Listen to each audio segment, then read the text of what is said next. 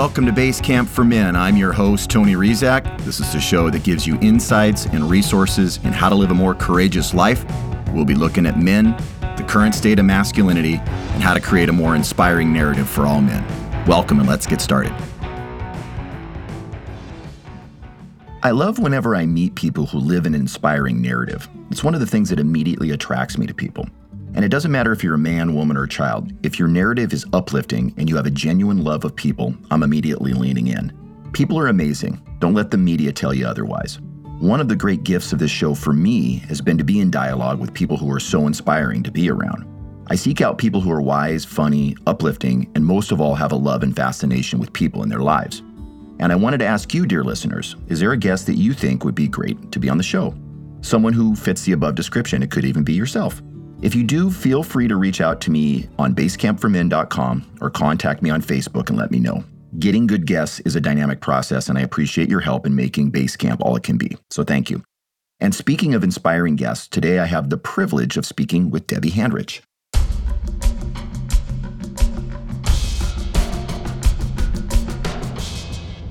Debbie Handrich is a former writing professor who took her love of a good story and blended it with advanced training to become a life coach.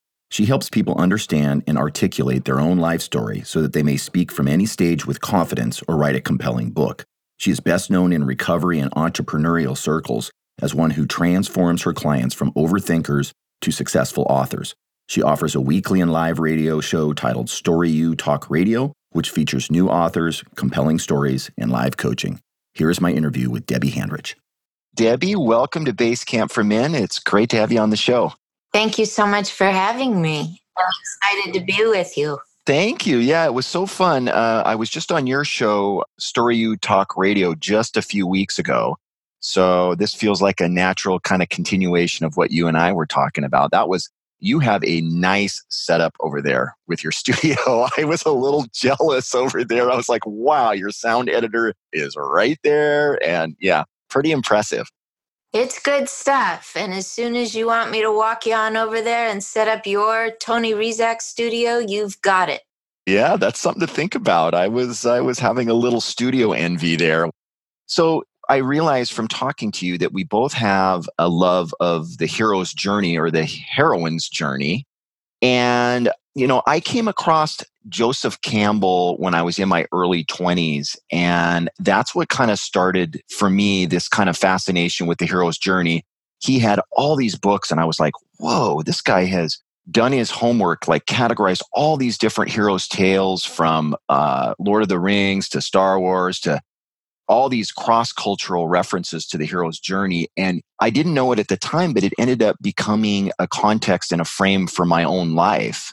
I didn't know it at the time, but I became smitten with this idea of being the hero in the middle of a story and facing down inner demons on, you know, my quest to have a courageous life.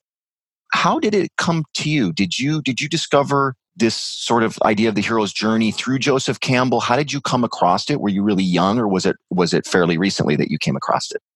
Well, I was one of those late bloomers I started college at 23. And right before graduating, I realized I needed more credits in literature.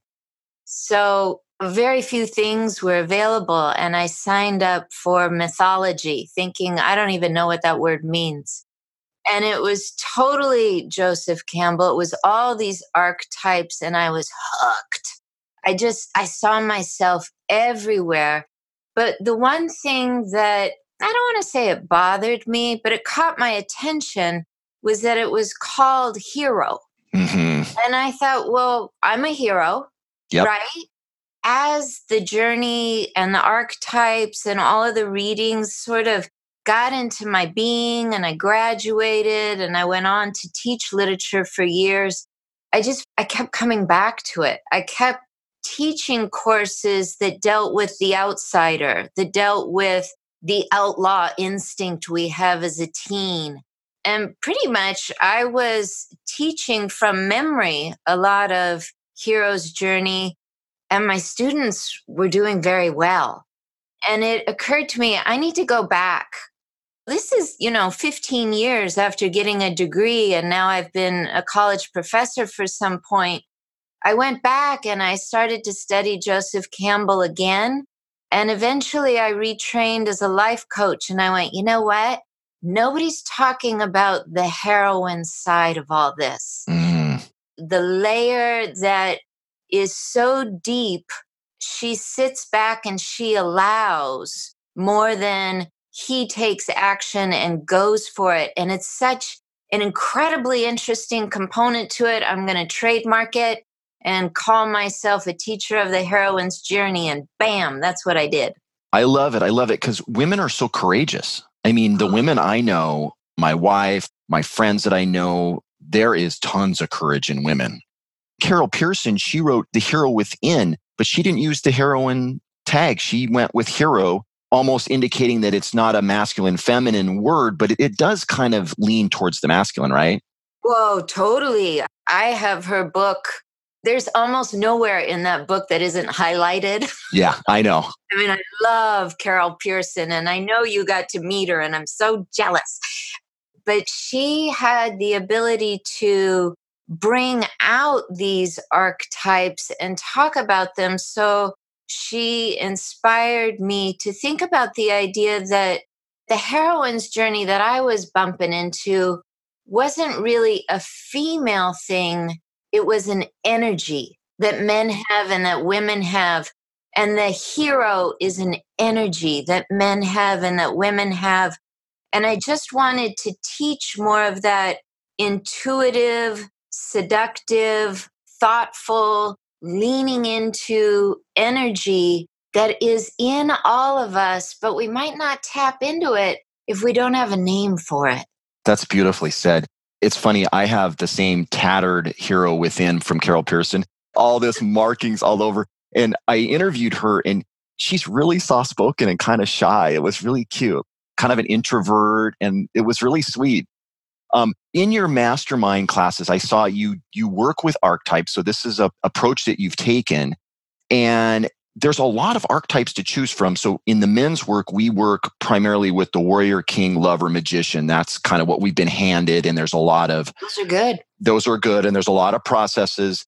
If you work just with those four as a man, you're going to uncover lots of new tools and resources. You'll become different over time as you work with them which ones do you pick to work with or do you mix it up or do you say no i really like you mentioned the outlaw earlier is that one that you like to work with? Or you know how do you go about picking them or do you have some that are kind of your ones that you love to go to?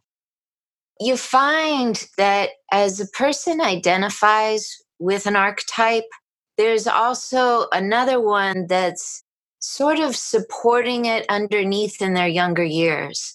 Those warriors often have elements of the orphan inside of them. Or those rulers often have elements of the outlaw, the really rebellious, you know, 12 year old that was smoking dope on the corner and selling it to the neighbors before anybody else. But what I find interesting is to never have limits of where a person is willing to go. Hmm. People identify early on in their conversations what's up for them. And if I get too book heavy, I lose them.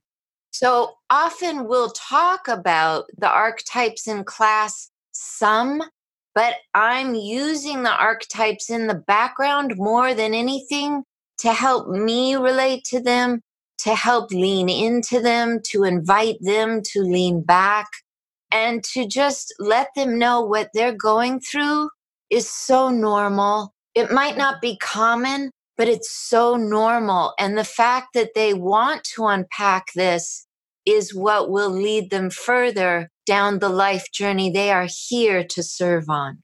That's beautiful. You definitely touch on getting them clear about a life purpose in your coaching. Yes, my work is around that. I love that. I love that. That is like really serving for me, serving the divine or serving the greater good, and also people that I know that live from mission or live from purpose, they're on fire. They're super inspiring to be around, no matter what their purpose is. So I think the more you can inspire others to live from purpose, it's like a fire that just keeps spreading around, right? The more people can be in their hearts and be in mission, the direction we're going is better and better. So, um, did you always see yourself as a writer and a writer's coach? Like, was that evident when you were a girl? Were you like, I love writing most of all? Or for me, I didn't start calling myself a writer till I actually had a book out because I just really didn't see myself that as all. It was just I had some ideas and all of a sudden I'm like, oh, I wrote a book. I guess I can legitimately call myself a writer now. But yeah, good it job. Still doesn't come easy to say I'm a writer, you know. But when did you start getting in love with the idea of this? I think for most of us, when we say we're a writer, we feel like we're saying, I'm the next president of the United States of America. We feel like this incredible fraud, like there can only be one, and it couldn't possibly be me. So I would say it was my mom who really instilled the idea, and she did it very intuitively. Talk about a woman on a heroic journey. She was a little overwhelmed when my baby brother came along. He's six years younger than me. And one thing she used to do all the time was she would pick him up and say, Debbie, go read your brother a story. Well, I love to read stories. I, I was, you know, a first grader way ahead of others. I loved story. But the thought of writing, that wasn't in my repertoire at six years old. But I would make up these stories for him. And because my vision is bad, I would just make it up. I wouldn't read a lot of it. I just turn the pages and let him see the pictures. And this was a bonding time for us. But then he'd go, do it again. And I'm like, oh, I just made that whole thing up, you know? and so I, I think I was being trained as a fiction writer because, you know, those elements of character and drama and intensity and, and resolution and all of that was coming out in these stories. So I got to tell you, I knew I always wanted to teach something and I fascinated myself with the idea of writings, uh, kind of the way people fascinate themselves with, I'm going to be the next president or the next Oprah. But I didn't ever take it seriously. And in fact, I was so scared of being a writer that I married one to get mm. myself off the hook. Yeah. So I was like, okay, I'll be the teacher, you be the writer, we're done. That's good. That works. And later, uh, he really encouraged me to own the writer in me, and I really encouraged him to own the teacher in him. So it all worked out. That's great. That's funny that you married a writer. I I married an actress, and when I was in New York with Lisa, they would say, "Oh, you're a shadow artist," meaning I really wanted to be an actor and artist myself, but I didn't have the courage at that time, so I married one. Right? Same thing. Yeah. I wanted to get close to the fire and, and see what that was going to be like, but not have to commit to my own hero's journey at that point, right? And that's the shadow side of our hero's journey that leads us to our purpose. So it all unfolded for you. Your wife, and I know your wife, she is a beautiful human being. Your wife allowed you, as she was living her heroine side, gently, you know, fall into the shadow, see what it's like, and not have to go out and be the warrior yeah. at that moment, but to to claim courage softly, warmly yeah. in your own time. That's so great. It's so beautifully put. I, I remember she went to drama school. I didn't want to be an actor, but I thought the classes she took were so cool in drama school. Like they had all expression and dance and scene study and all this stuff. I'm like, that sounds so much fun. Like there's a part of me that really wanted to do it. And there was a part of me, I saw what she did when she would perform and stuff like that. And it just scared me. I was like, oh my God, that is so uh-huh. terrifying what she's doing. She's in front of all these people and she's out there, you know? So there was a part of me that was like, oh my God, it's so scary but I was also attracted to these kind of deeper processes that she was going through, right? I was going to go through my own with the men's movement, but you know, I got my first glimpse at it when she went to acting school and I got to see, wow, there's a lot more to learning than just reading books, you know? Yeah, and those attractions, they end up telling us so much about our purpose and what we want to do. So I think it's wonderful that you chose Lisa, the actress, and that you kept that fire alive so you could follow that journey even further. Absolutely. I noticed on your on your show you have an episode titled Top Writing Secrets.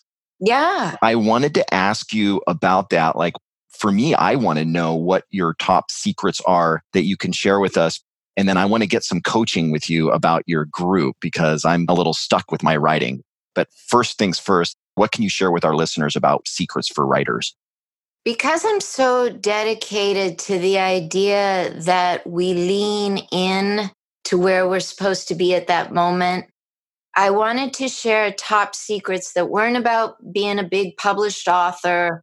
And so I started with a secret, which is that it's really important to commit to a journal before you commit to writing a book. Mm-hmm. And the reason for this is that I got my first journal when I was 10 years old. And it had a lock on it with a little key. It, you know, it was from my grandma. I still have the key. I still have the journal. The lock is long since broken. The neighbor read it. She told everyone, whatever. But what it did was that early days of journal gave me a, a safe place to go. Well, writers are always looking for a safe place for their writing. And the reason they don't publish is because the world is not safe. There's critics everywhere, right? They're just everywhere. So you have to be able to come home to yourself on your heroine's journey and put your ideas in a place that you know is safe and develop trust. Mm. Because in the end, if you decide to publish your work, and you probably will, you're going to have to have a trust with yourself that you did your work, you did your purposeful work in this world in the face of critics. You're going to need some armor because the journaling life is very safe. Publishing life was never meant to be safe, but it requires a similar courage. And if you commit to a journal, you're getting in the practice of developing yourself as an adult, as a writer who now stands in her own power and says, Yeah, that's what I meant. That's what I'm backing. That's why I'm here. Got it. Commit to journaling is one commit of them. Commit to it before you commit to the book and see how yeah. that feels. Yeah. Does it feel wimpy? It will. Mm-hmm. I'll warn you, it mm-hmm. will. Uh, commit to a journal, anyone can do that. No, anyone can buy a journal, anyone can write a few pages. Committing to a journal means starting to see what voice in there is real and mm-hmm. trusting, and how deep are you willing to go with your story. It's kind of like a diet. You know, anyone can sign up for a membership at a gym, but are you going to go? Right. You know, that's a very different thing. I can go once a month to a gym, but ask me if I can get there four times a week. Different story. Yes, exactly. I have a friend that I want to connect you with because he really wants to write a book, a sci fi book, but he's not doing any writing. And I pointed out it's not going to just write it in one fell swoop. Like you're going to have many iterations. You've got all these chapters to write. Like if you're really going to be serious about it, you've got to start. But I don't even know if he's journaling. I think it's driving him crazy. I think he's got this book in his head, but he's too scared to start. I think he's making it, I got to write this book in this lifetime, but he's not like, let me start to get this moving a little bit, right? Well, you're helping me remember now why it's so important to me, too, to have people journal. It's the bridge between I want to write a book and I'm going to claim I'm a writer. Because if everything's in your head, you don't yet have practice as a writer. Are you really going to make time for this? It might be that people think I want to be a writer when actually what they want to do is express their story and they don't want to write it down. So it's important to buy that journal and see is that your form of expression? Or is it that you want to be a public speaker or something else. Right. It could go someplace, a different direction. It's not necessarily a book, like you're having the impulse to write a book, but through the creative process, it might be something else. You might be writing speeches for yourself and you're and you're somebody that's really good at giving talks. That might be your hero's journey. Absolutely. There's no fault and there's no failure in not writing a book. There yeah. is only failure if you don't do anything at all. Right. That's beautiful. Um, when you were talking about fear of critics, I realized, and I wanted to get some coaching from you because I'm realizing that part of my responsibility to the show is to put out a lot of posts on social media, but I don't really like it mainly because it doesn't feel connected to my creative writing voice a whole lot. I'm putting out what the show's about or whatever. I don't really like it. I don't like promotional writing too much, but it's on me. And then I have this desire, and I know you have a group that has started up and you gave me an invitation for. So I wanted to ask you, I wanted to explain what's going on with me and then just get your coaching on it. And if you think this group that you've got would be a good fit. So you betcha. I want to write a second book. I said this summer I would outline my second book and I was hoping to have it written within a year. But I'm in a different place right now. When I wrote my first book, I didn't have that much going on. Like I was working and writing and hanging out with the family and there was a, there was ample time. I wrote the first book 5 years ago. I cannot believe how much more is on my plate now. Part of it is my leadership has grown. I'm yeah. in a different chapter of my hero's journey.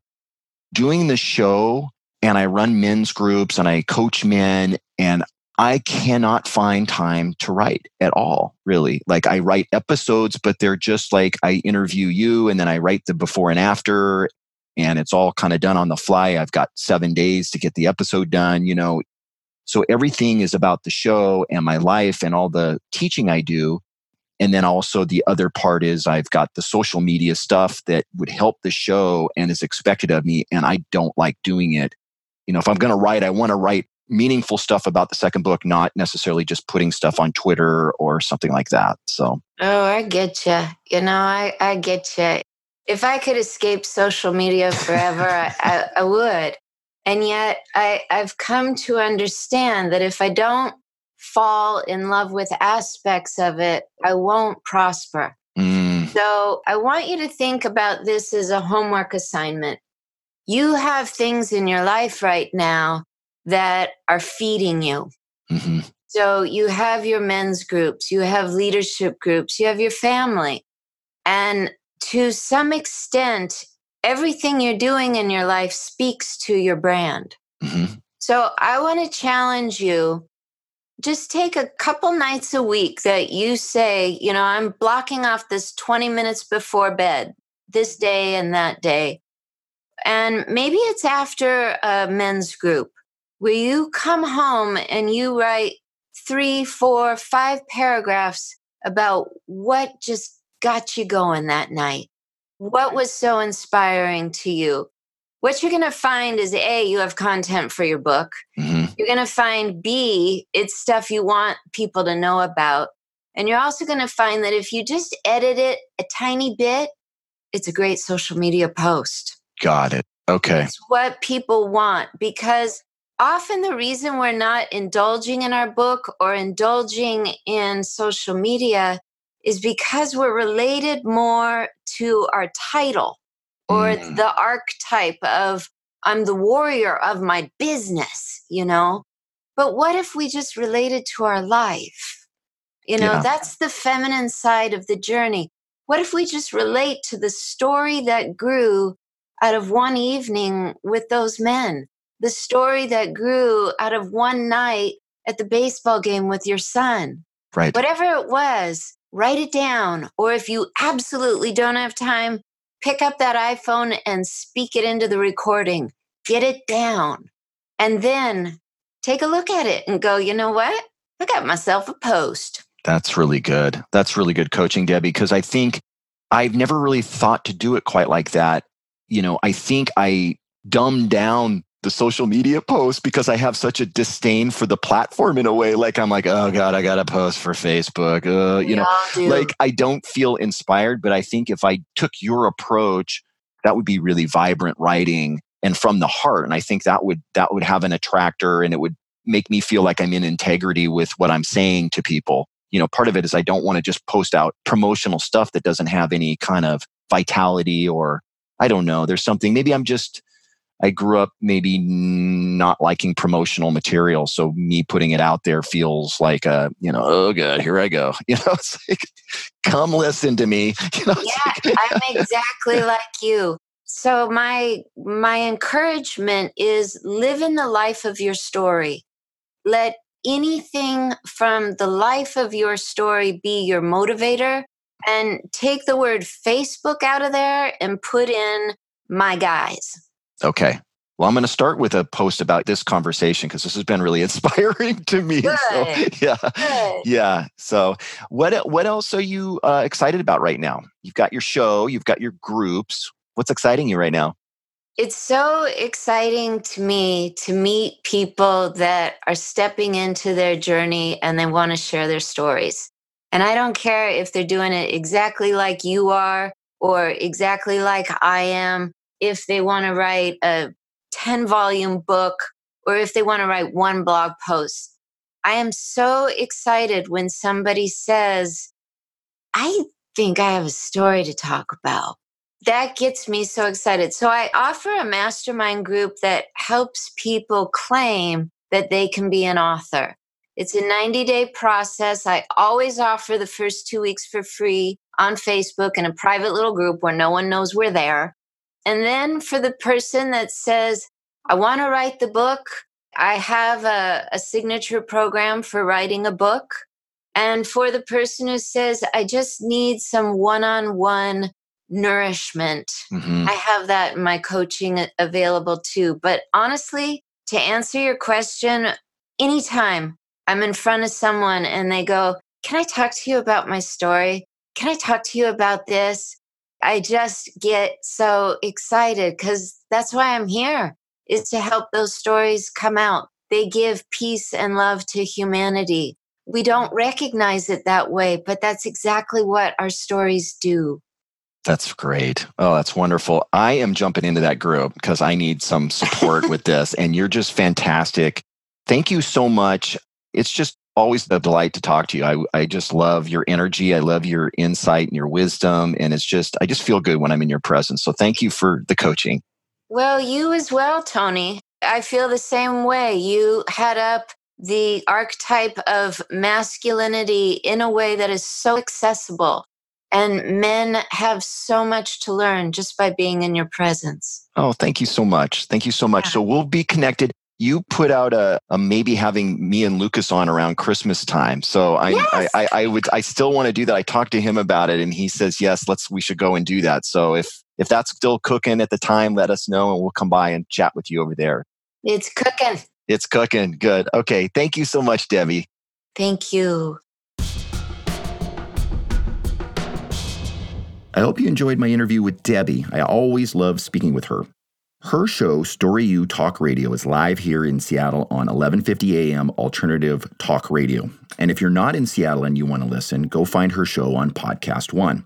If you're looking for support for your writing or you want to finally get that book done that you've been talking about, come join me. I'm going to be joining one of Debbie's Facebook groups, and you can reach out to Debbie on Facebook and join. And we're going to be working on writing. I've been stalled out, and I want to get Debbie's support because, as you could hear in our show, she is an excellent, excellent coach. So come find out about that, and we will see you next week.